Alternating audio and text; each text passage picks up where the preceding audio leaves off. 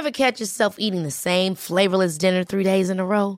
Dreaming of something better? Well, HelloFresh is your guilt-free dream come true, baby. It's me, Kiki Palmer. Let's wake up those taste buds with hot, juicy pecan-crusted chicken or garlic butter shrimp scampi. Mm. Hello Fresh. Stop dreaming of all the delicious possibilities and dig in at HelloFresh.com.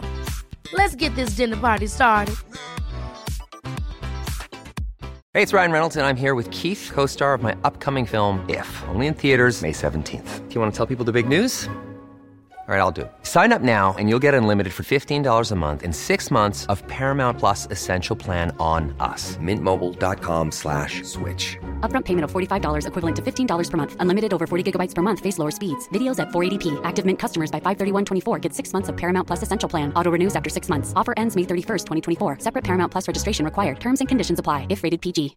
Hey, Dave. Yeah, Randy. Since we founded Bombus, we've always said our socks, underwear, and t-shirts are super soft. Any new ideas? Maybe sublimely soft. Or disgustingly cozy? Wait, what? I got it. Bombas. Absurdly comfortable essentials for yourself And for those facing homelessness. because one purchased equals one donated. Wow, did we just write an ad?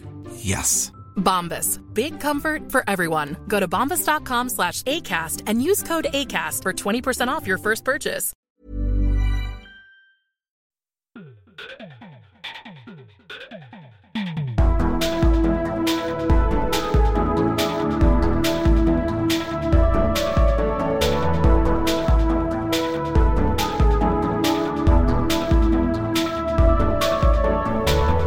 Hei og velkommen til en ny episode av Liberaleren podkast med meg, Klaus, og Ole. T. Holseth der, altså. Og Ole, det skal snart skje noe ganske festlig og morsomt på biblioteket i Tønsberg, og derfor har vi i dag med oss deg, Henrik Abrahamsen. Hei på deg. Hei sann. Tusen takk for at du hadde tid til å komme hit i den crazy podkastbua i Sandefjord. Tusen takk for at jeg ble invitert tilbake. Ja. Eh, og det er jo nettopp derfor at vi var jo, eller jeg var jo og titta på deg og hørte på deg. Du holdt et foredrag på det filosofiske hjørnet i eh, Tønsberg, på biblioteket der, da. Veldig bra. Eh, det sa vel òg. Det ble litt stress sist fordi at eh, vekteren skulle kaste oss ut opptil flere ganger osv., så, videre, så så vi er glad for å gjøre det her, men det er også fordi du skal ha noe spennende som vi skal prate om etterpå, da. Men jeg må bare si jeg var veldig imponert, for du hadde jo noen eh, ganske heftige møteheklere der. Spesielt en som var ja, en grin Altså, jeg kan finne på ganske stygge nordnorske ord, men jeg skal la det være. Dannet selskap. Men, men han var vanskelig. Men jeg syns du takla det veldig fint. Du parerte, og du klarte å svare på en høflig og ordentlig måte. Jeg er veldig stor fan av det å kunne svare Altså eh, respektløse mennesker, men svare dem tilbake med respekt. da. Det er egentlig da du vinner mest. Så veldig bra jobba, syns jeg. Takk for det. Og jeg regner med at det ga mersmak å kunne ja, Ikke følge seier, men du skjønner hva jeg mener? Ja, ja. Jeg skjønner absolutt hva du mener. Så um, Du skal i hvert fall ha et uh, arrangement på eh, biblioteket i, uh, i Tønsberg. Jeg skal lese opp bare introen her, så skal vi liksom gå gjennom litt sånn ting av det senere. da. Men du har en debatt torsdag 9.12. Eh, klokken eh, 18.00 til 20.00 på biblioteket i Tønsberg. Og det heter da 'Kapitalisme versus sosialisme'. Hvilket system er det moralsk riktige? Skal jeg lese opp den som du har kalt som ingress her. da. I dagens verden er det få begreper som skaper mer diskusjon og debatt enn kapitalisme og sosialisme. De to ideologiene står i uendelig konflikt med hverandre og splitter mennesker og tenkere over hele verden. Men hvilket er det moralsk riktige systemet, og hvilke verdier skal vi bruke for å evaluere et riktig politisk system? I denne debatten snur vi oss vekk fra dagens politikk, partier og økonomi, og tar på oss den tradisjonelle rollen som filosofer for å diskutere hvilken av kapitalisme og sosialisme som er det moralsk riktige systemet. Hvilket system som kan berettiges gjennom mer grunnleggende ideer om verdier, etikk og moral. Lars Egeland, direktør ved Oslo OsloMet, og også tidligere stortingspolitiker for SV, eh, stiller, eller Oslo OsloMet-biblioteket stiller for sosialistsida mot nettopp Henrik Abrahamsen, frilansfilosof for kapitalistsiden. Vi skal selvfølgelig snakke litt mer om arrangementet eh, senere, men jeg tenker liksom at, eh, at Og det er jo derfor vi inviterte inn i podkastbua, for å på en måte få reklame frem mot, eh, mot arrangementet ditt. da. Men jeg tenker vi bygger opp med litt bakgrunnsinfo først. Og det kan hende at det her blir litt gjentagende for noen, fordi at du har vært eh, gjest før. Men eh, den gangen var ikke Ole med sitt eh, vakre hode til stede, så vi kjører en gang til, da. Men Henrik, du er jo da en veldig ung mann. Hvordan har det seg at du havna inn på den filosofiske sti? Hva, hva, hva er bakgrunnshistorien din for å være der du er i dag? Vel, eh, da jeg var rundt 16-17 år, så begynte jeg å interessere meg for eh, politikk. Egentlig bare fordi det var en veldig eh, spennende, et spennende felt, fordi det var mye krangling, mye konflikt, mye, mye sånn type, sånne type affærer. Og så møtte jeg en fysiker og privatlærer i Tønsberg som var objektivist, og ga Han holdt et kurs om objektivisme, Ja. som jeg meldte meg på. Og da tok det vel et år før jeg måte ordentlig lot meg engasjere av de ideene. Ja. Men så vinter 2018 så begynte jeg å lese, og så leste jeg og leste og leste. Jeg leste den første romanen til Ayn Rand på fem dager, tror jeg. Og så leste Ganske jeg lik min egen historie. Ja, ikke sant? Ja, ja. Og så leste jeg neste roman, Atlas Shrugged, på kanskje en måned. Ja. Og så fra vinteren og til slutten av sommeren så hadde jeg omtrent lest alt av eh, alt av Ayn Rand. Og siden det, det er jo nå nesten tre år siden, så eh, har jeg studert eh, objektivisme daglig. Ja. Um, tatt kurs, lest bøker, tenkt selv, skrevet litt. Fins det kurs? Hvilke kurs er det snakk om? På einrand.org, Ja. eh, Ayn Rand-instituttet, Ja. så har de samlet eh, nesten hundrevis, tror jeg, av kurs fra Wow. Ayn Rand selv, eleven Ja. hennes Leonard Peekhoff og andre filosofer som jobber på instituttet i dag. Det er ikke Peekhoff som driver det instituttet i dag. Ja, han er jo 87-88 år ja, år gammel, okay, okay. Men, eh, Men han han, etablerte det. Ja. Mm. Mm, og er egentlig på en måte hovedstemmen til objektivisme etter Ayn Rand. ja. Så ja. Mm. Hva gjør man liksom på et sånt kurs? Uh, eh, Det er ikke vel jeg, Man gjør ikke så veldig mye. Det, det er jo uh, innspillinger, da, som de har eh, I tilfelle med Peacoff, så var jo han aktiv fra 70-tallet til tidlig 2000-tallet. Um, så du hører på opptak av alle disse kursene, og så kan du ta notater eller eh, engasjere deg som du vil. mm, mm.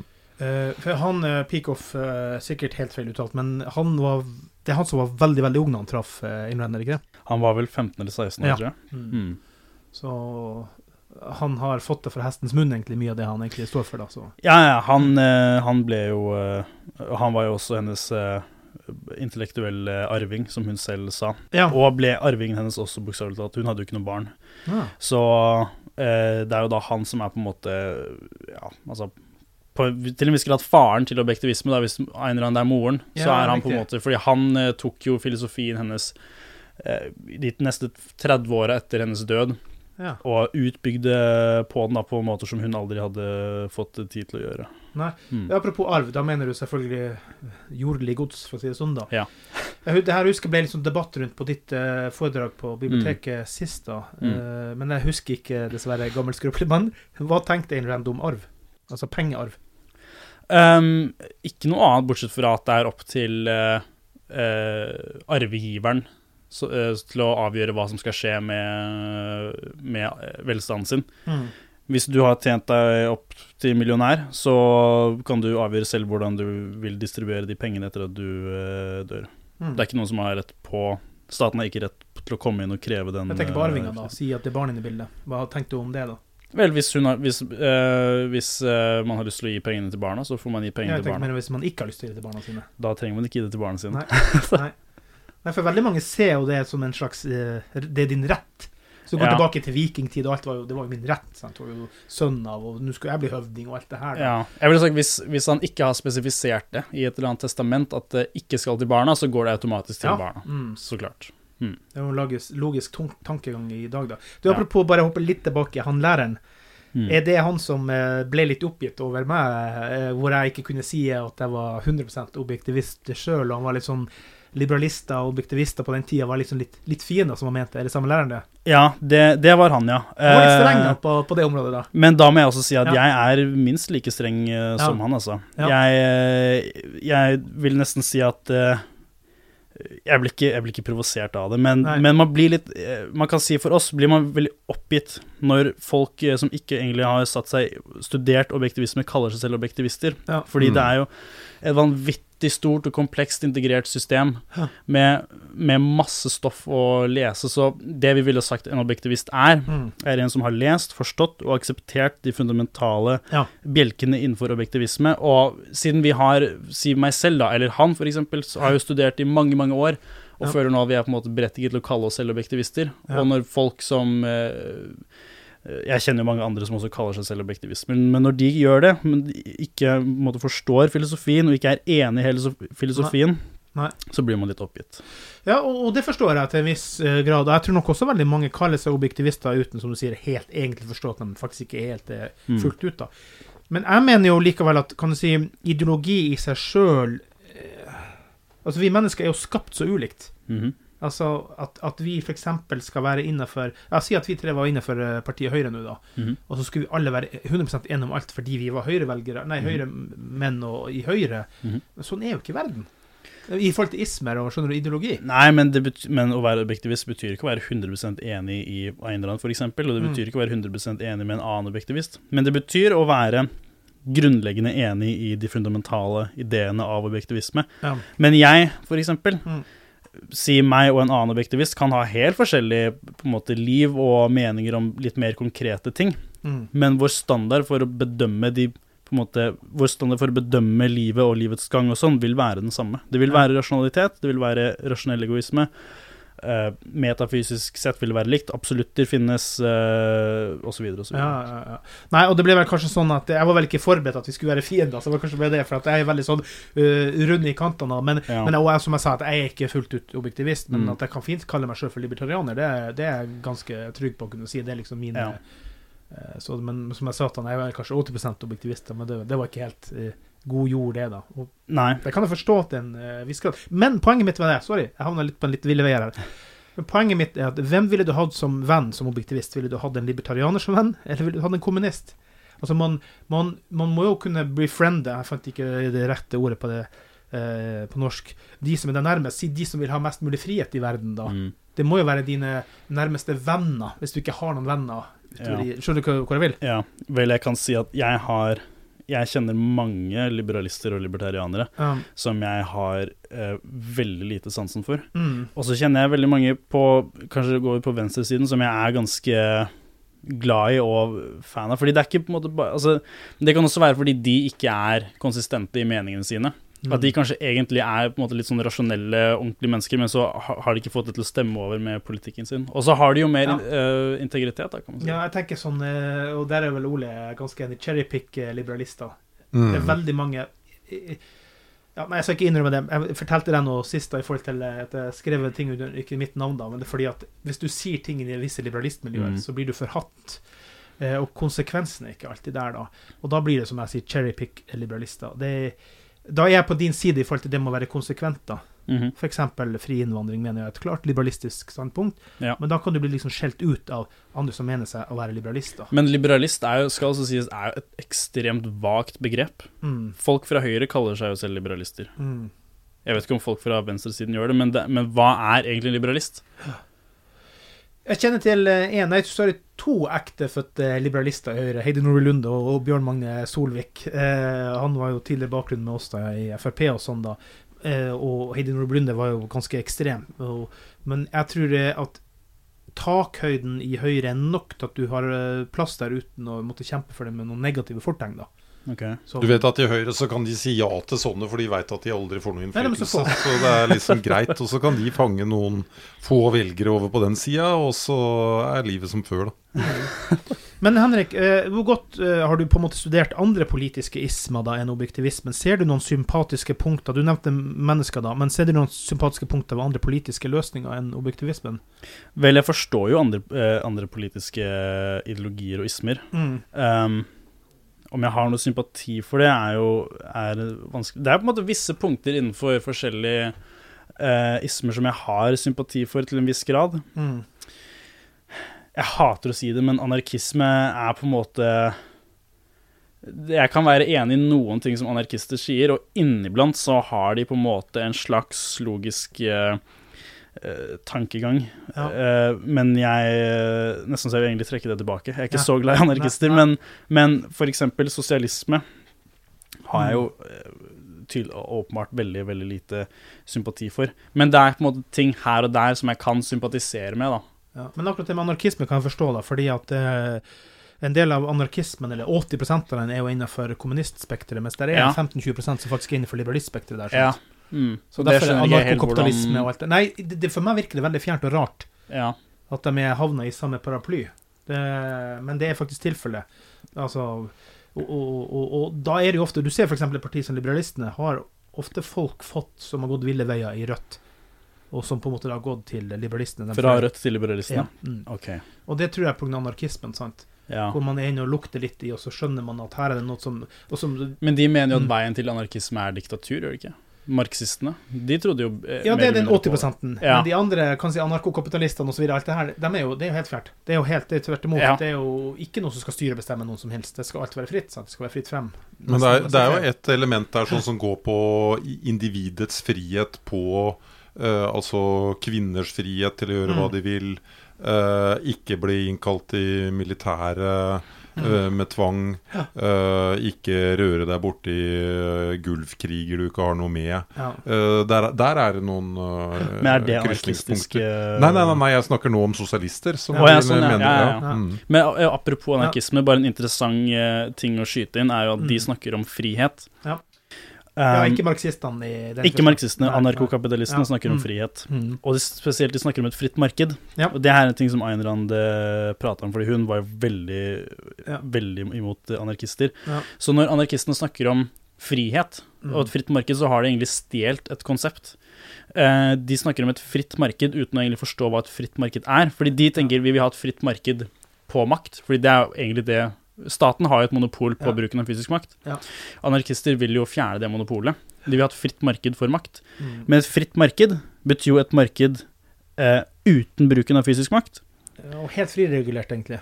Ingen innblanding fra staten. Og... Ingen innblandinger fra staten, men det vil da si ingen innblandinger av noen som bruker fysisk makt. Ja. Så når de snakker Eller om avgifter tariffer og toll og ja. Og det er jo indirekte eksempler på, Ja. på Fysisk makt, fysisk makt. Så når, når anarkistene snakker om frihet Ja. i marked, Ja.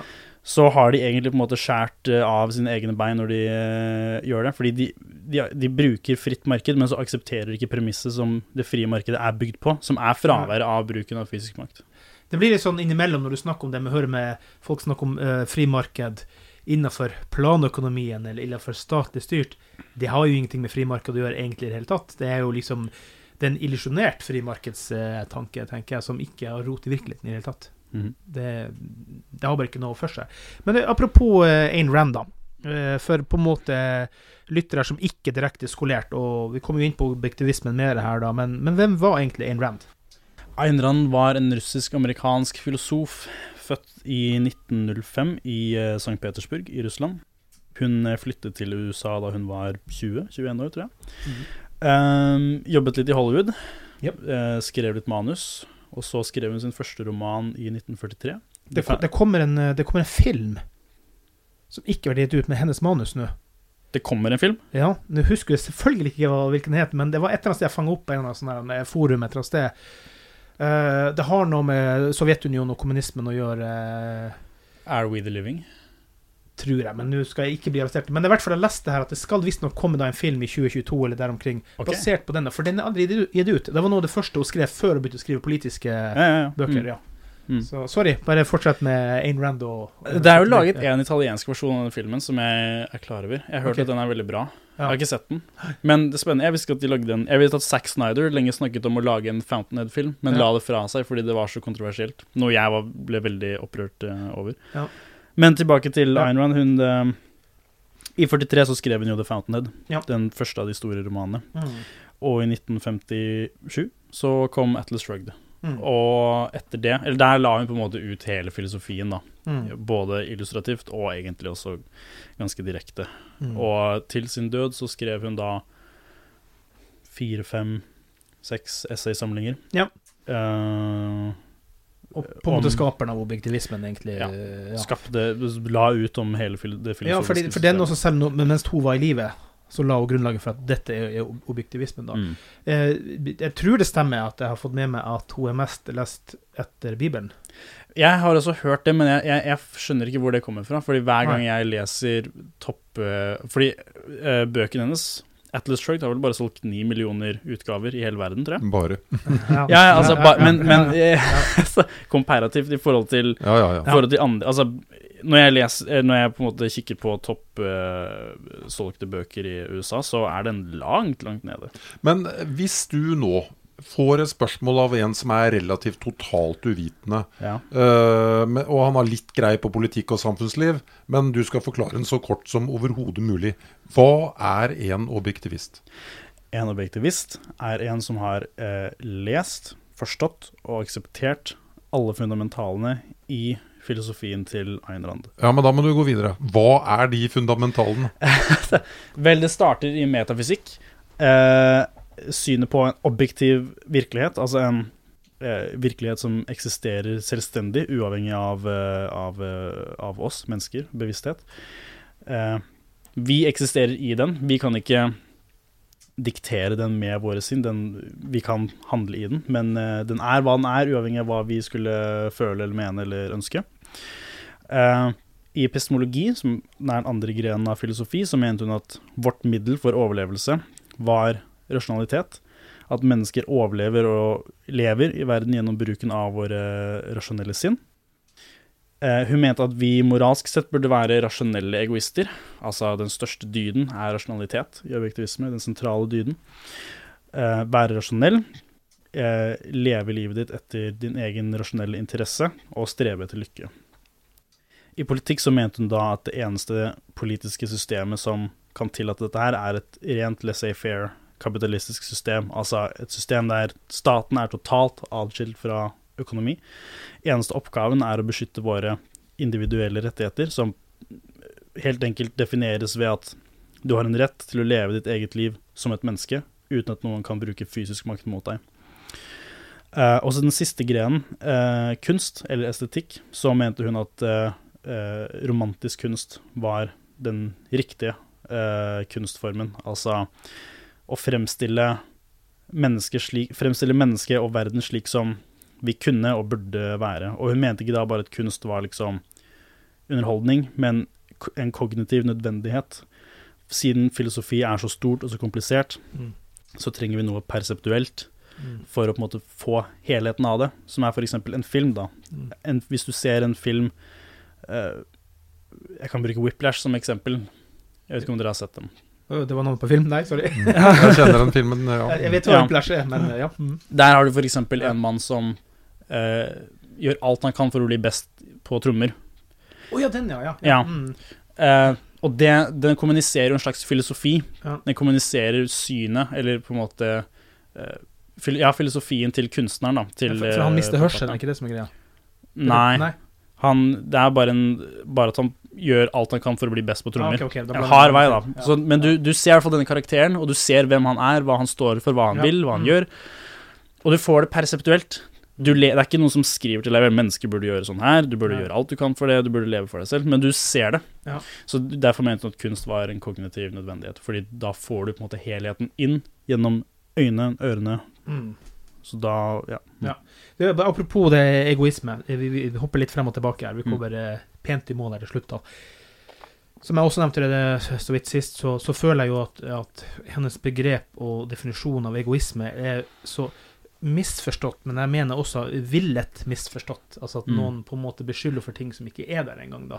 Mm. Hva vil du utdype rundt hennes begrepsbruk av egoisme, da, i, i, ja, i rette forstand, sånn som objektivismen sier, da? Vel, først den, den eh, gale forstanden av ordet egoisme Mm. vil jo si gjøre hva enn du føler for. Mm. Mm. uavhengig av konsekvenser og, og alt sånt. Så de vil se på en eller annen kar som går rundt og slakter masse mennesker og bare slår dem i huet med et balltre, gjør Ja. bare hva han føler for, er en egoist. Ja. Men det er i hvert fall ikke det Ayn Rand mener en egoist er. Nei. En egoist er en som lever for sin egen interesse, sin rasjonelle interesse, det som faktisk er bra for han.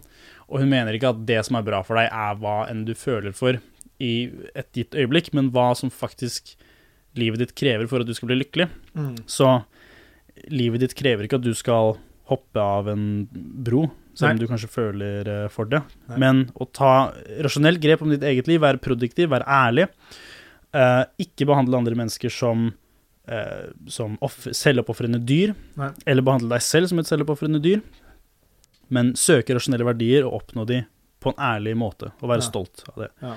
Så egoisme går ut på å være rasjonell og sin, eh, utføre handlinger for sin egen selvinteresse. Du, den, eh, din skolerte bakgrunn innen objektivisme, fortell litt om hvor langt du har gått her. og eh, så Du sier det er disse kursene, men, men du har egentlig bokstavelig talt lest Ayn Rand og objektivisme nå i flere år, nærmest i ett.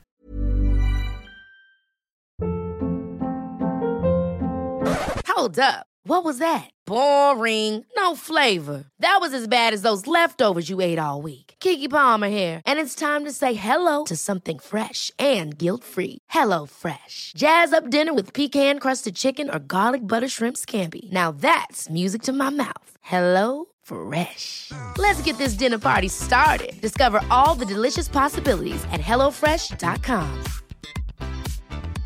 Hiring for your small business? If you're not looking for professionals on LinkedIn, you're looking in the wrong place. That's like looking for your car keys in a fish tank. LinkedIn helps you hire professionals you can't find anywhere else, even those who aren't actively searching for a new job but might be open to the perfect role. In a given month, over 70% of LinkedIn users don't even visit other leading job sites. So start looking in the right place. With LinkedIn, you can hire professionals like a professional. Post your free job on linkedin.com slash achieve today. Nice. Yeah. What you're hearing are the sounds of people everywhere putting on Bombas socks, underwear, and t-shirts made from absurdly soft materials that feel like plush clouds. Yeah, that plush. And the best part? For every item you purchase, Bombas donates another to someone facing homelessness. Bombas. Big comfort for everyone. Go to bombas.com slash ACAST and use code ACAST for 20% off your first purchase. That's bombas.com slash ACAST. Code ACAST. There's never been a faster or easier way to start your weight loss journey than with PlushCare.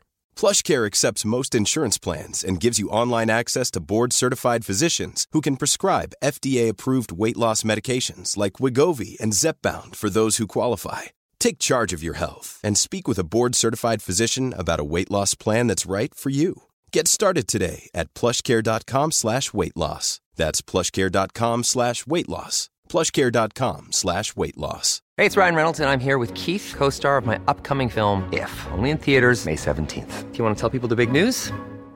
All right, I'll do it. Sign up now and you'll get unlimited for $15 a month in six months of Paramount Plus Essential Plan on us. Mintmobile.com slash switch. Upfront payment of $45 equivalent to $15 per month. Unlimited over 40 gigabytes per month. Face lower speeds. Videos at 480p. Active Mint customers by 531.24 get six months of Paramount Plus Essential Plan. Auto renews after six months. Offer ends May 31st, 2024. Separate Paramount Plus registration required. Terms and conditions apply if rated PG. Ja. Det kan man si. Jeg, det mister alltid Det er vel nesten fire år snart. Ja. Eller tre år blir det vel. Hvordan holder man, holder man seg oppe si, sane ved å sitte og pugge så mye? over Vel, ja, det har jo ikke vært uh, nonstop. Jeg har jo uh, på en måte pauser hvor jeg Ja. ikke Det er ikke sånn at jeg leser hele tida. Jeg leser kanskje en bok eller tar et kurs, Ja. og så sitter jeg og siger på det i noen uker eller måneder. Men jeg, jeg er jo alltid aktiv, filosofisk aktiv, så jeg driver jo alltid og på en måte Tenker. Tanker. Analyserer verden rundt meg, kobler det til prinsippene. Og det er ikke, det er ikke fordi jeg mener at det er det alle objektivister burde gjøre, Nei. eller at det alle mennesker burde gjøre, men jeg er særdeles filosofisk interessert. Ja. Så eh, filosofi og eh, menneskelig oppførsel er noe som interesserer meg veldig mye, kan man si. Så Ja. derfor er jeg så aktiv eh, med, med mitt filosofiske sinn. Ja. Eh, nå har det jo vært lockdown, pandemi, masse greier og greier i, de årene du har lest her òg, da. Men mm. eh, er det sånn at eh, objektivistmiljøet er stort nok i Norge til at man treffes innimellom? Fins det noen årlige gatherings, eller er det, hvordan fungerer det? Det fins en, eh, en gruppe i Oslo, heter Foreningen for studie av objektivisme. Ja, jeg vet ikke hvor Vegard Martinsen eh, har vært veldig aktiv, ja. Blant annet, ja. Mm. Jeg, vet, jeg tror kanskje det var han som grunnla det, Ja. men det er jeg ikke sikker på. Mm. De er vel en gruppe på rundt 20 mennesker, tror jeg. Jeg er ikke helt sikker. Eh, I hvert fall ikke så veldig mange. Mm. Um, det er det andre objektivister også litt rundt i Norge, men i Oslo så har du den største konsentrasjonen av de. Mm. Jeg er ikke så veldig involvert med de. Nei. I hvert fall ikke enda. Nei. Kanskje jeg blir det senere.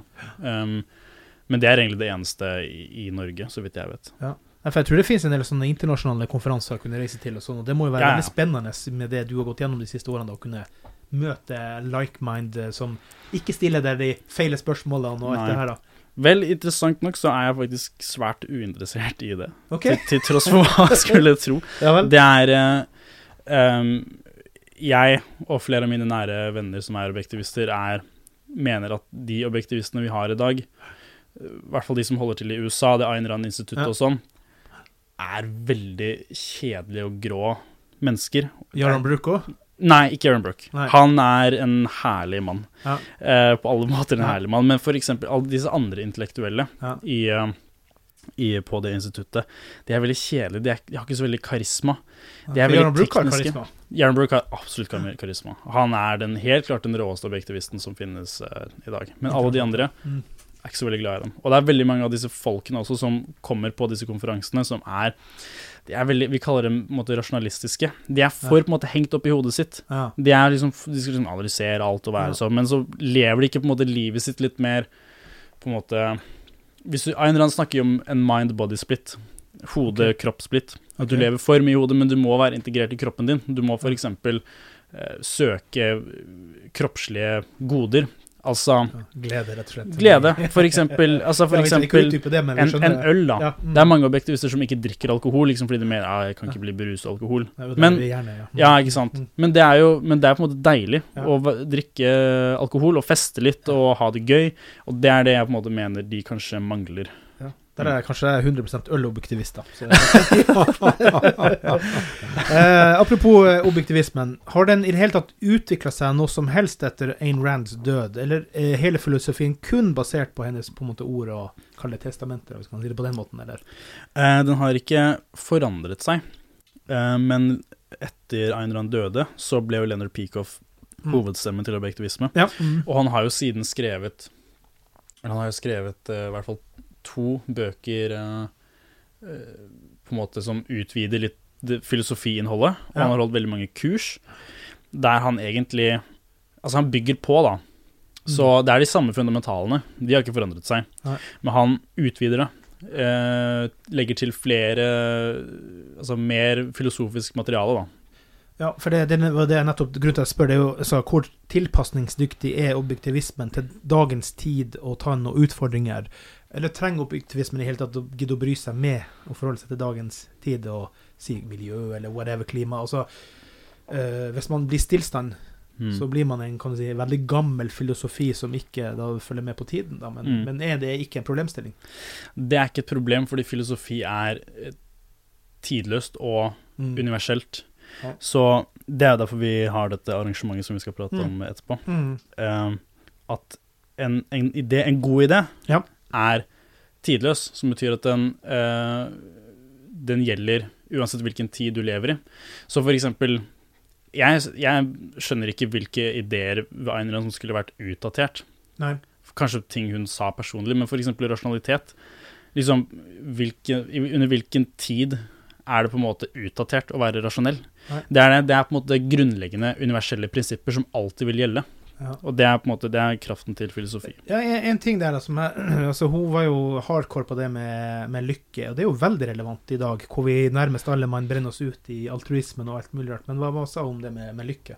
Ansvar for seg sjøl og sånn. Vel, at det er et menneskets rett til å søke sin egen lykke. Ja. At hvis du vil leve som et menneske i henhold til din egen natur, så må du må, Ikke må. Du, eh, hun var ikke noen pliktetiker, men da må du streve Du burde streve etter din egen lykke.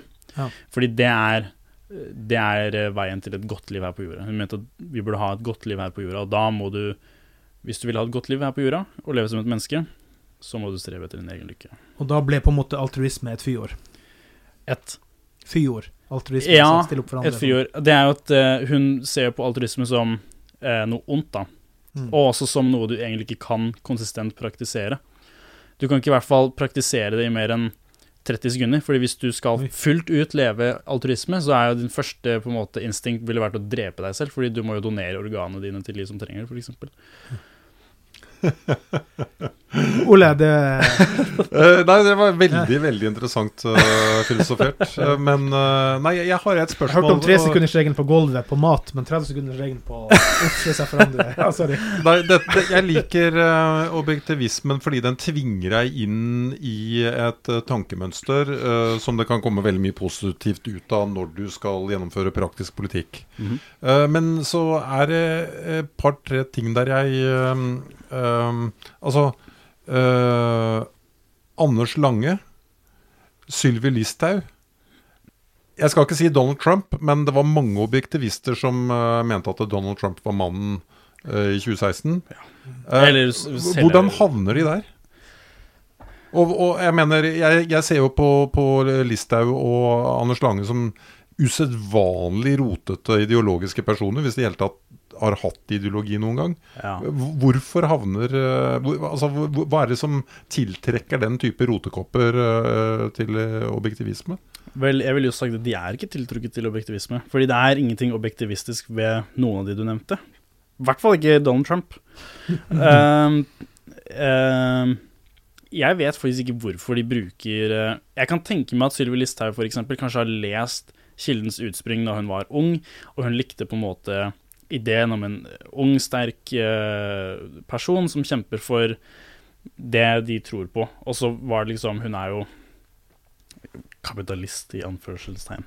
Hun er jo ikke en kapitalist, men hun, er jo, hun lener over mot den litt mer måte, frie delen av eh, markedet. Ja. Eh, så det er kanskje derfor hun på en måte til en viss grad sympatiserte. Men hvis hun hadde tatt seg 30 sekunder til å lese et ord om det Ayn Rand sa, så hadde hun jo skjønt at det her er ikke det hun er i det hele tatt.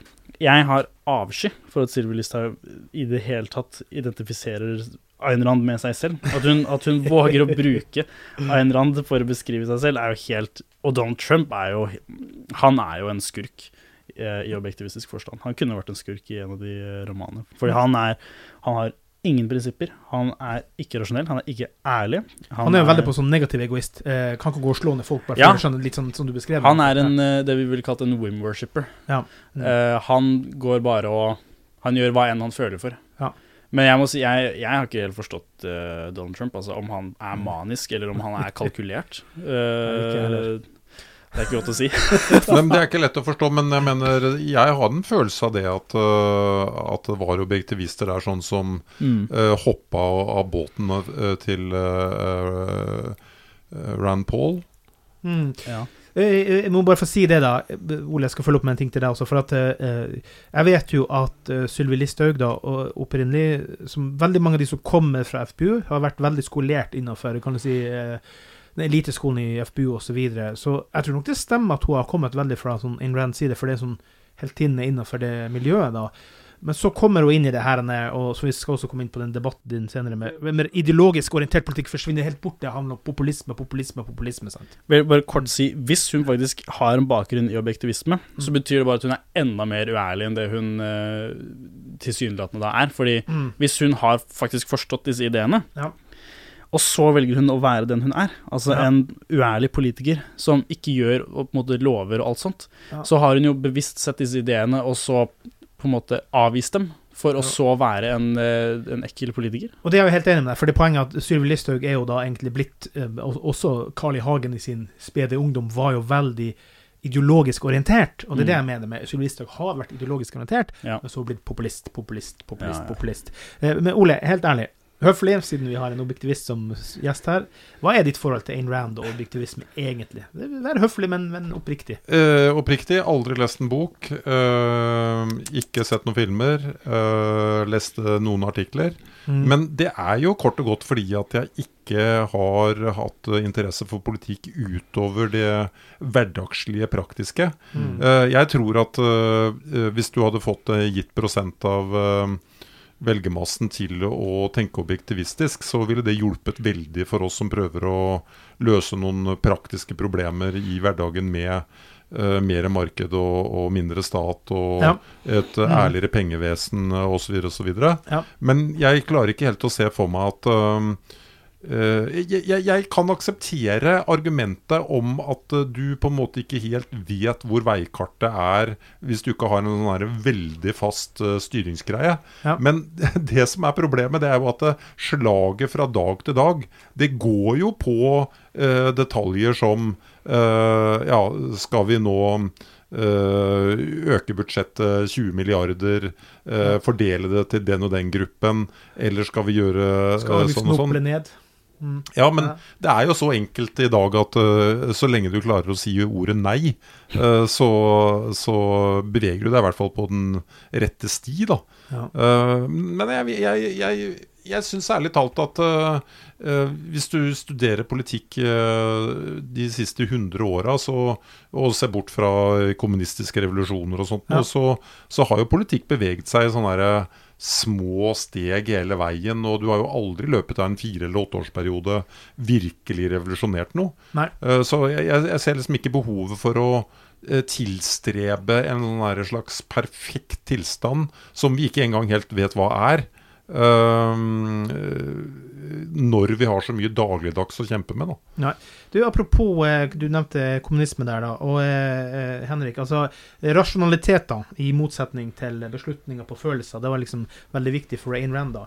Eh, kan hennes oppvekst, for hun er jo vokst opp i altså, kommunistisk Sovjetunionen, kan det ha farga hennes forhold til rasjonalitet mer enn f.eks. De, de vestlige oppvokste objektivistene? da? Kan hun bli litt hardcore streng på det her fordi det var sett og sett av totalitære handlinger? Vel, da sier, jeg sånn, da sier jeg det samme som jeg sa forrige podkast. Eh, hva er det som er feil med å være en, absolutt, en absoluttist for rasjonalisme? Ja. Altså eh, Hvordan, hvordan eh, Altså, så kan jo sies at kommunisme var jo ikke et veldig rasjonelt system. Nei, og de var, de var ikke veldig rasjonelle i, eh, i eh, Sovjet på den tiden. Men jeg skjønner ikke hvordan, hvordan det skal ha påvirket henne til å være mer rasjonell enn en, enn- enn de vestlige Det er bare at hun kanskje har lagt mye vekt på det, da. Ja, altså, det er jo en helt Enn en, altså, en for eksempel de som er vokst opp i Vesten, som ikke har sett den Ja. irrasjonelle handlingen si. av kommunister, da. Det er klart. Um, så hun har jo fått det på en måte perseptuelt fra da hun var uh, en ung jente. Ja. Uh, alle, alle, alle ondskapene som skjedde i uh, Sovjetunionen. Mm. Så du kan si at det kanskje var enklere, enklere for henne å forstå Måtte virkelig forstå hva denne ondskapen var, og hva den gjorde. Hva den skapte. Så hvis du hadde f.eks. plassert uh, alle disse nye sosialistene i USA Ja. i Sovjetunionen på 2030-tallet hvor mange dager tror du det hadde tatt før de hadde liksom, Ombestemt seg, ja. ombestemt seg? Ja, ja, Um, eh, så sånn sett, ja, det har antageligvis ganske tydelig påvirket eh, Påvirket henne, men, Ja. men ikke på noen negativ måte, og i hvert fall ikke på noen måte som eh, eh, Som gjør eh, ideen hennes ugyldige. Ja. Mm. Nei, hun fikk jo smertelig erfare litt eh, personlig tap sjøl, fordi hun fikk jo familie litt over eh, på besøk, og så var planen å få dem til å flytte der, men så var de sjøl som farga av eh, kommunisme, så hun mista helt kontakt med familien sin og fikk dem ikke til å flytte. Mm. Så eh, Og det var jo veldig dypt sår i henne, skjønner det at eh, familien ble så uenig i, forhold til henne, og hun ville gjerne ha dem eh, over, da. Ja, jeg kjenner ikke så mye til den historien akkurat. Jeg vet Nei, søstera eh, var på besøk, ja, det, og så dro hun hjem igjen. Mm. For liksom eh, USA ble for mye for henne, liksom. Ja, ja det eh, Det ble jo en eh, Det skjærte seg mellom henne og familien eh, Ja. sin, ja. Hun mista jo helt kontakt med dem, rett og slett. Mm. Så, og etter hvert så blir jo Sovjetunionen mer stengt da. Men du, apropos det, eh, hun jobba jo i, også i Hollywood, da. Mhm. Og Hollywood var gjennom en veldig stor kommunistisk periode og en stor vind Ja. i USA da. Mm. Det må ha vært veldig bittert for henne i den perioden der. Vet du noe mer om hva det påvirka henne fra det å gå ut fra Hollywood og det å gjøre andre ting, eller vet du noe om det i det hele tatt? Ja, um, hun Det var jo De holdt noen høringer på det Mm. uh, i uh, Washington rundt den tida, 2030-tallet, tror jeg. Mm. Eh, og da ble hun kalt inn som uh, vitne til å snakke om disse kommunistiske Mm. bevegelsene. Um, jeg husker ikke så mye om det, ærlig talt, men, men jeg vet at uh, hun, hun prater mye om det. Mm. Um, og det var uh, Nei, for å være helt ærlig så, så husker jeg ikke så Nei. mye om akkurat det. Men, men, uh, men hun Det var jo antageligvis en av de tingene som fikk henne kanskje litt vekk fra Fra Hollywood, det fra, det, er, det er mulig, ja. Mm. Uh, men det, jeg vet faktisk ikke helt eh, om eh, hvorfor, men ja. Nei. Men jeg tror ikke det var noe lett tid for henne i, i Hollywood den tida du først flykter du fra, så kommer du rett dit og så Oi, nå er kommunisme på liksom. Akkurat det du har flykta fra, da. Du, i, apropos, før vi går litt over inn på, på det arrangementet ditt, sånn da. Mm. Eh, fortell litt om disse dydene, eller verdiene, da, innen objektivismen. Liksom, hva, hva var viktig med de, eller hva, hva går de ut på, egentlig? Så det er syv dyder Ja. i objektivisme. Mm. Eh, den fundamentale dyden, som, som vi sier er ras rasjonalitet, Ja. og alle de andre dydene kommer ut ifra rasjonalitet. Mm. Så alle disse dydene er på en måte forskjellige måter å si det samme på. Ja. Så du har ærlighet, eh, og så har du produktivitet, Ja. stolthet eh, Vi må ikke huske alle, men Nei. Jeg hus- eh, de, de sitter Jo, integritet Ja, ja. er en. Mm. Eh, men ja, jeg husker ikke alle. Ja, Poenget med det er at eh, eh, alle disse her er måter å være rasjonell på. Ja. Så for eksempel, la oss ta ærlighet, da. Ja, mm. Å være rasjonell vil si, eh, i hvert fall helt sånn grunnleggende, å forholde seg til virkeligheten. Ja. Og ikke prøve å fake virkeligheten. Nei. Og det er det ærlighet går ut på. Og ikke å prøve å fake virkeligheten. Mm. Ta virkeligheten for det den er, og så handle deretter. Ja, selv om det sårer andre, da, hvis du kan si det på den måten, da, så må du si ærlig, oppriktig. Ja, du må, du må anerkjenne virkeligheten for det Ja. det er. Mm. Uh, en av hennes veldig kjente sitater er du kan benekte virkeligheten, Mm. men du kan ikke benekte konsekvensene av å benekte virkeligheten. Nei. Så du kan f.eks. prøve å late som du ikke har uh, en eller annen sykdom, Mm. men du kan ikke late som du ikke dør når, du, når den sykdommen tar når, når det inntreffer. Nei, du dør, du dør. Ja, du dør, du dør og de ja. symptomene kommer som de kommer. Og så har du um, ehm, Ja, en annen dyd er jo uh, produktivitet. Mm. Og hun mente jo at produktivitet i den forstand betyr da å skape. Altså ja, opptatt av å jobbe hardt og mye, egentlig. Jobbe hardt og mye, Mm. eh, og ikke på en måte bare Altså jobbe i den på en måte grunnleggende betydningen av produktivitet, altså å skape Ja. ditt eget liv. Så å skape den velstand du trenger for å leve Ja. langsiktig. Det, og, det er, eh, og det er å være rasjonell, fordi det er jo anerkjenne at du trenger å produsere for å leve. Ja. Og det er jo en uunngåelig identitet av det å være menneske, og du må produsere for å leve. Vi, vi kan ikke leve automatisk. Overlevelse kommer ikke automatisk, og Nei. da er det rasjonelle er å produsere, altså mat, penger, Ja. eh, hus, for å overleve langsiktig. Ja, vi må Mm. stå på eh, sjøl for vårt eget liv, da. Ja. Debatten, som på en måte var Eller clouet, nå har vi snakka i tre kvarter straks, da, men, eh, men eh, debatten. Mm. Eh, kapitalisme versus sosialisme. Hvilket system er det moralsk riktige? Eh, hvor fikk du i første gang inspirasjon til denne debatten? Jeg fikk inspirasjon til denne debatten her gjennom en annen debatt som Mm. tok sted i 1984, mellom eh, nemlig han eh, Leonard Peikoff, Ja. eh, eleven til Ayn Rand. Han, hans kollega John Ridpath. Og mot to andre sosialister. Eh, det var en veldig fin, formell eh, debatt hvor eh, eh, hvor det var på en måte veldig alvorlig. De skulle diskutere ideene bak Den hadde akkurat den samme tittelen, da, Ja. forresten. Ja, ja for det handler om eh, sivilisert dialog og samtale, og ikke sånn eh, klassisk partipolitikk og kaste skitt på hverandre. Det Nettopp. er hele clouet, sant? Nettopp. Ja. Det, da, var, da skulle vi finne ut av hvilket parti Nei, Ja, hvilken hvilken, ideologi som Mm. er det moralske Ja. eh, ideologien. Og eh, der gjør jo Det er en veldig veldig fin debatt, fordi det er på en måte så strukturert, det er så formelt. Mm. Eh, det er ment for å presentere ideer, og det er ideer som skal eh, kommuniseres, og ikke på en måte sånne helt konkrete, spesifikke tiltak om eh, alle slags type spesifikke politiske saker. Mm. Mm. Det lokale, har du fått til noe større lokale enn sist, eller blir det sånn uh, være førstemann til mølla for å rekke det her nå, eller hva, hvilket lokale skal du ha på biblioteket nå? Nå blir det Ruine, det store lokalet. Ja, så det er plass til ganske mange mennesker, da. Maks 250, tror jeg. Jeg er Ja. ikke sikker på om vi blir så mange. Det er jo ganske bra på, ja, i disse dager og tider, så ja. Ja, eh, Jeg håper jo at vi blir så mange som mulig. Ja, selvfølgelig. Eh, Jeg har et veldig sterkt ønske om at vi skal være i hvert fall 100. Ja. Eh, Det kan bli vanskelig å få til, men, eh, men så mange som mulig, for å si det sånn. Ja. Mm. Men Lars Egeland er eh, motdebattant. Hvordan var det du ramla borti han? Eh, Du, jeg sendte da i startfasen av dette her, så var jo første oppgave å finne en å debattere. Og da sendte jeg rett og slett bare mail og melding på Facebook til de mest venstreleende partiene, så Rødt, SV og Arbeiderpartiet. Og jeg spurte dem om de kunne på en måte videresende dette her til deres medlemmer. Og finne en, og så fikk jeg beskjed ja, det var en som hadde lyst til å ta kontakt med meg angående det her, en som het Lars Egeland. Jeg hadde ikke hørt om Jeg hadde nok kanskje hørt om han en eller annen gang før, men jeg visste, visste ikke hvem det var. Mm.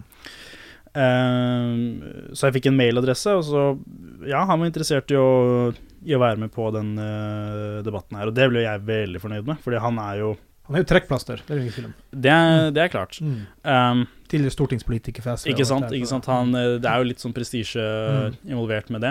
Eh, Jeg har også prata med han på telefon, og han er også veldig veldig opptatt av å snakke om det grunnleggende på en måte, verdisettet som ligger under ideologiene. Mm. Så jeg anser Ja. egentlig han som en helt perfekt eh, kandidat, og gleder meg veldig til å Ja, det, det er jo helt nydelig, for det som jeg sa litt kort her i sted, at altså, og det er jo det du egentlig ønsker med det her, det er å få frem mer ideologisk orientert Mm. eh, politisk samtale, mindre slagord og på en måte populisme og alt det her, da, fordi Mm. det er jo det som er politikken i dag. Og det er jo det som gjør egentlig at politiske debatter blir jo gørre kjedelige, rett og slett. Mm. Fordi at det er ikke noe substans og dybde under. Mm. Og det Ja, det er akkurat det. hva, hva tenker du, hva, hva har du lyst til å få, få ut av denne debatten eh, og det prosjektet her? um, har du lagt deg noen grandiose tanker på hva du kan bruke det videre til, eller, eller bygge videre med? Vel, hovedformålet med Legg merke til debatten at jeg sa grandiose, bare. Jeg legger litt ekstra trykk på det, ja. ja.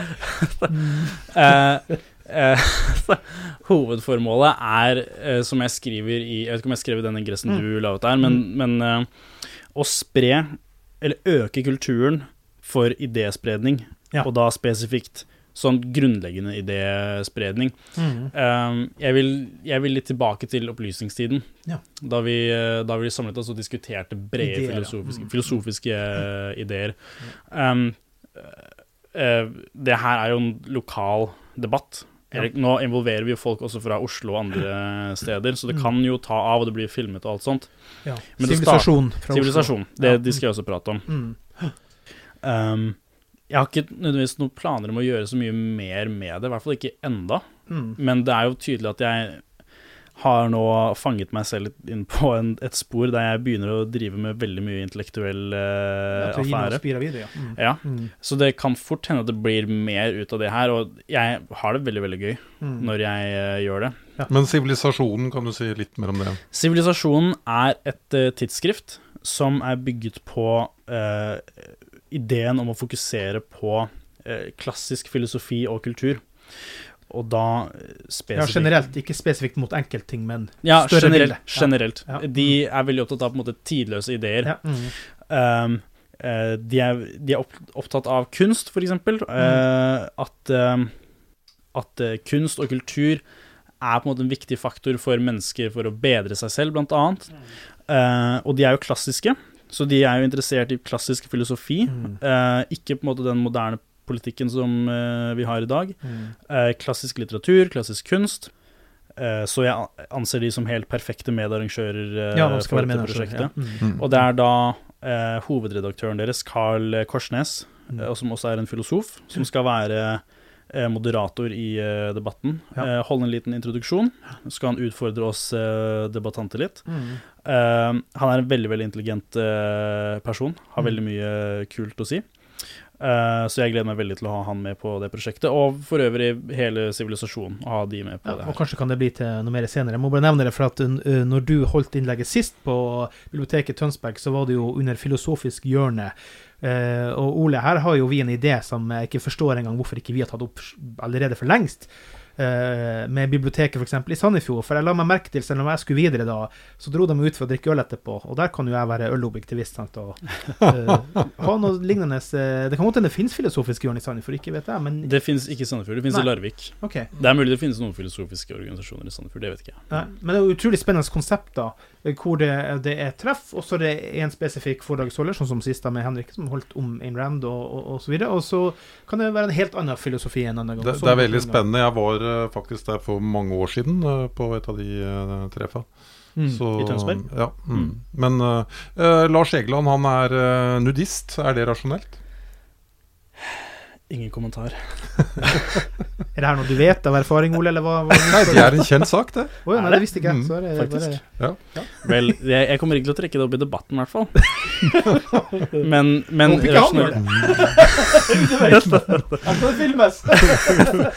Nei, å være nudist, om det er rasjonelt Jeg, jeg vil kanskje egentlig si nei. Ja. Eh, Kanskje en grunn til at han skal møte deg, da. Oh. Ja, det får vi da inderlig ikke håpe. Nei, nei. Um, nei. Jeg har ikke noe videre å kommentere Jeg satte på deg det. ut litt der. Ja, det, det, det er greit. Men du, apropos å sette ut, da. Det var jo noe Ole var opptatt av der. Hvorfor er er Ayn Rand da blitt et slags skjellsord både for sosialister og journalister? I, i, hva, hva tenker du, hva er grunnen til, til at, at det har blitt sånn i det moderne ja? Vel, fordi hun er jo uh, skitna til til den grad av at navnet hennes er en fornærmelse. Ja. Eh, fordi eh, folk har misrepresentert først og fremst ideen hennes. Noe Ja, helt ikke eh, gode nok vanvittig. talsfolk, rett og slett. Ja. Um, så hun har jo blitt eh, klassifisert som ond og alt sånt. Folk forstår Ja. jo tydeligvis ikke hva hun mener. Nei. En vanlig mis, eh, misforståelse av henne er at hun sier at man ikke skal hjelpe andre. Mm. At du moralsk sett ikke burde hjelpe andre, men at du skal drite i andre og bare leve Mm. ditt eget eh, liv. Mm. Men det er da ikke det hun sier. Hun fokuserer veldig sterkt på at du burde hjelpe andre hvis Ja. du har mulighet, Ja. og hvis de er av verdi eh, for deg. Ja, hun Men- gjorde jo sjøl hun dedikerte jo pengene sine til Peacoff. Ja, for eksempel. for eksempel. Mm. Um, du har ikke noe plikt til det. Eh, du er ikke moralsk ond hvis Nei. du ikke gjør det, men du er heller ikke noe eh, moralsk mye bedre hvis du hjelper Altså, du er, du er ikke moralsk god hvis du hjelper andre på bekostning av din, ditt eget liv. Nei. Men hvis du har mennesker som er verdier for deg, og de trenger hjelp, Mm. så er det bare et, eh, en styrke i din karakter å hjelpe dem. Fordi Mm. det er, da handler du på integritet. Mm. Da handler du for verdiene dine. Mm. Eh, så det er jo en vanlig misrepresentasjon. Og, for eksempel, og blant annet sånn synet hennes på uh, egoisme, som Mm. vi prata om kort i stad, er jo også misrepresentert. Mm. Det betyr jo ikke å gjøre hva enn du føler for, men hva Nei. som er rasjonelt. Mm. Um, så ja, det er jo egentlig det. Og jeg tror grunnen til at hun har blitt så misrepresentert som hun er, Ja. er fordi at veldig mange skjønner at de kan ikke faktisk eh, måte penetrere disse ideene og på en måte eh, Nei, de har et bias allerede mot det før de skal tenke på det. Blant annet. Ja, Men også at de, de ser Altså, jeg har sett svært få, og det her er en gjenganger i, i ærlige mennesker som er filosofisk interesserte, Ja. er at det kommenteres stadig vekk på at vel, jeg har ikke egentlig sett et argument som egentlig på en måte klarer å eh, rive ned disse ideene. Jeg har Mm. ikke sett et måte strukturert Fordi alle sånne, når folk skal skrive om Aina hvorfor hun tok feil, så misrepresenterer de alltid det hun faktisk sa. Mm. De skriver en tolkning istedenfor å skrive hennes ord. Ja, mm. Så jeg ville sagt Det høres litt kanskje bibelsk ut, men at grunnen til at hun er hata så mye, er fordi hun faktisk har rett. Mm. Og fordi ikke bare har hun rett, men hun går dypt inn på enkeltindivider, og så sier hun du gjør noe feil. Mm. Du tar ikke ansvar for ditt eget liv. Og for folk som ikke tar ansvar for sitt eget liv, så kommer de til å hate noen som sier at du ikke tar ansvar for ditt eget liv. Mm. Det sier jo seg selv. Ja. Mm. Mot slutten her nå, hva, hva er veien videre for Henrik Abrahamsen? Hvilke planer har du sjøl for fremtida og for deg sjøl? Tenker du noe politisk, eller tenker du noe filosofisk? Hva, hva er det noe du tenker videre? Um, det blir nok veldig lite politikk, tror jeg. Ja. Jeg er ikke så interessert i, uh, i den på en måte spesifikke politikken, Nei. sånn partipolitikk, og det er derfor jeg holder denne debatten her. Ja. Um, nei, Men det blir jo politiske sjeler som Det- kommer til å bli tiltrukket av den, da. I det er det, Ja. antageligvis. Det, det skal en del på en måte politiske, Mm. aktive folk til den debatten. Mm. Nei, fremover for meg så blir det kanskje litt mer av den her type drift. Mm. Um, men jeg er jo egentlig en aspirerende filmskaper. Ja. Um, min største ambisjon er å bli manusforfatter og filmregissør. Ja. Så det er det jeg kommer til å fokusere eh, mest på fremover. Ja. Men det her er veldig veldig gøy og veldig givende, og jeg har kommet veldig langt med, med sånne ting som det her. Det foredraget mitt for den gruppa. Ja.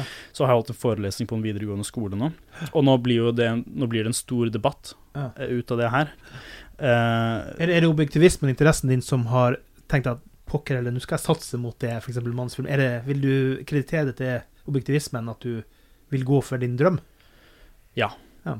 Eller jeg ville, jeg ville gå for min drøm kanskje også før Mm. jeg var objektivist, men jeg er 100% sikker på at hvis jeg hadde ikke oppdaget objektivisme, Mm.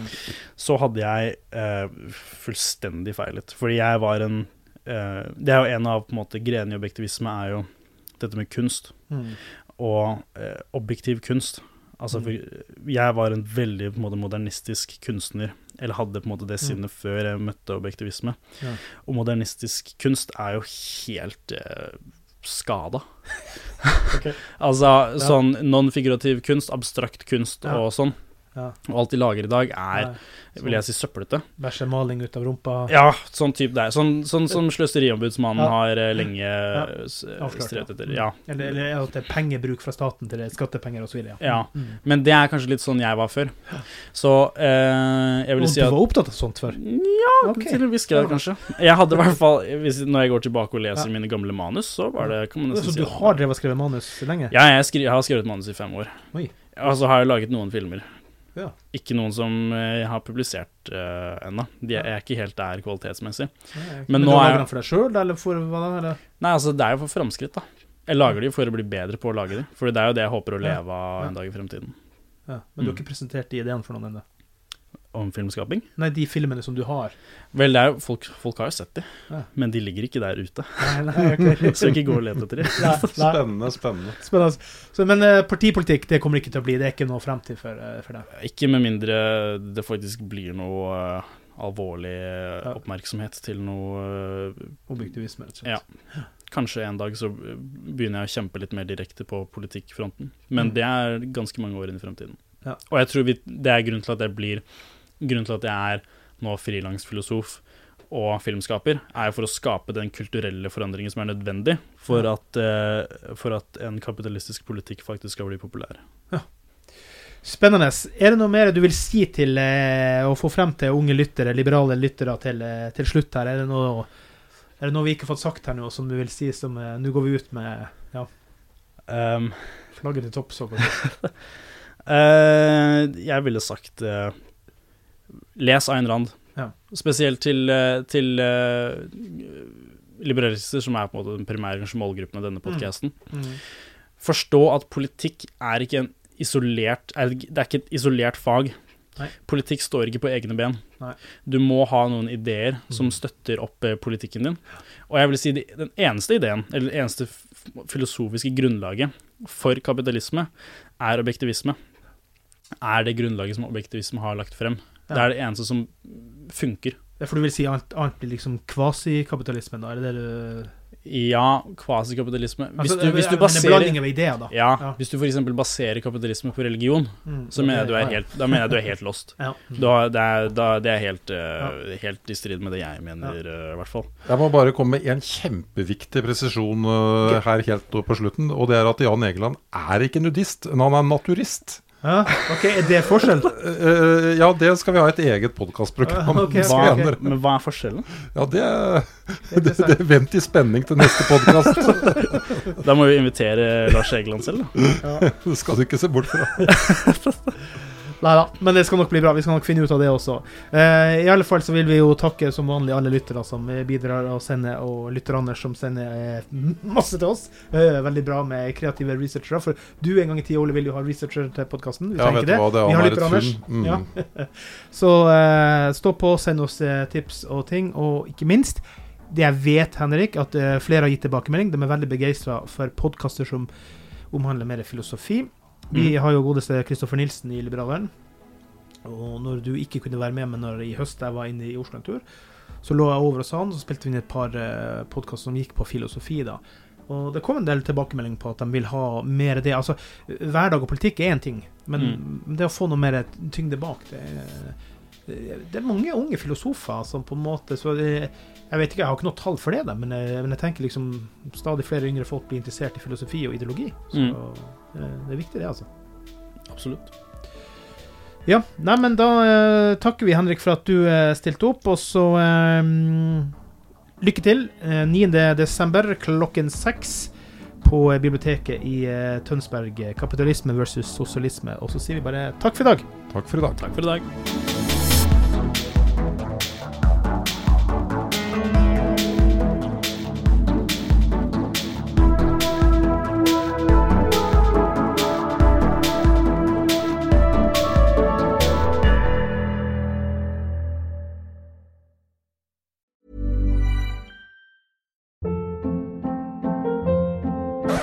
Hold up. What was that? Boring. No flavor. That was as bad as those leftovers you ate all week. Kiki Palmer here, and it's time to say hello to something fresh and guilt-free. Hello Fresh. Jazz up dinner with pecan-crusted chicken or garlic butter shrimp scampi. Now that's music to my mouth. Hello Fresh. Let's get this dinner party started. Discover all the delicious possibilities at hellofresh.com.